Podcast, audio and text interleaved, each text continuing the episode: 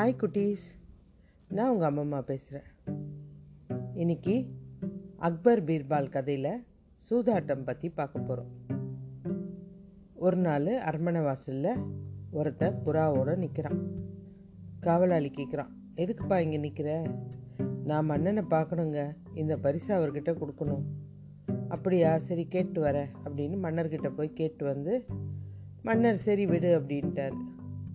இவனும் உள்ளே போகிறான். மன்னா, இன்றைக்கி நான் சூதாடி ஜெயிச்சது இந்த புறா, உங்களுக்கு பரிசாக கொடுக்கறதுக்காக வந்தேன் அப்படின்னு கொடுக்குறான்.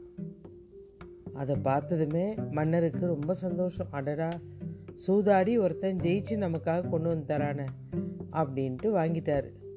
இதை அமைச்சர் பீர்பால் பார்த்துட்டாரு. என்ன மன்னா இது, அவன் சூதாட்டத்தில் ஜெயிச்சு கொடுக்குறான், நீங்கள் இதை வாங்குறீங்களே. எனக்காக அவன் ஜெயிச்சு பரிசு கொண்டு வந்து கொடுத்துருக்கான், எப்படி வெறுக்க முடியும்? அதுவும் ரொம்ப அழகாக இருக்க இந்த புறா அப்படின்னு சொல்லி அதை பத்திரமா வச்சுக்கிட்டாரு.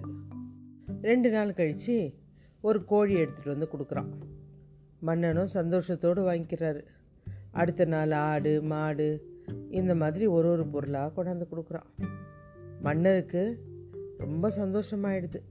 ஒருத்தன் தினம் சூதாடி ஜெயிச்சு கொண்டாந்து நமக்குன்னு ஒருத்தன் கொடுக்குறானே அப்படின்னு அவர் சந்தோஷமாக பார்க்குறாரு.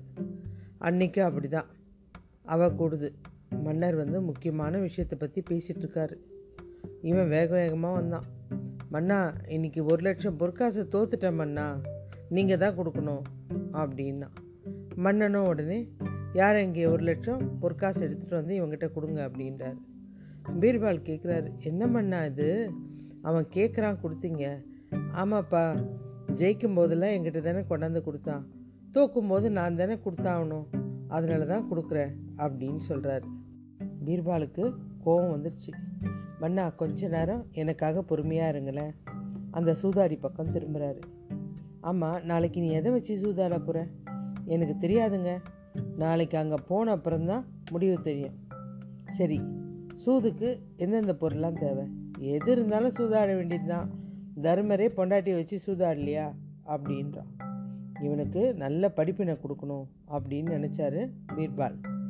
சரி, உனக்கு நாளைக்கு சூதாடுறதுக்கு வித்தியாசமான ஒரு பொருள் தரப்போகிறேன், அதை வச்சுட்டு சூதாடுறியா?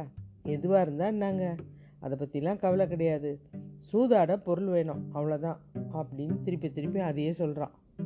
பீர்பால் காவலாளி அழைச்சி அவனுக்கு எண்பது சவுக்கடி கொடு அப்படின்னு உத்தரவிடுறாரு.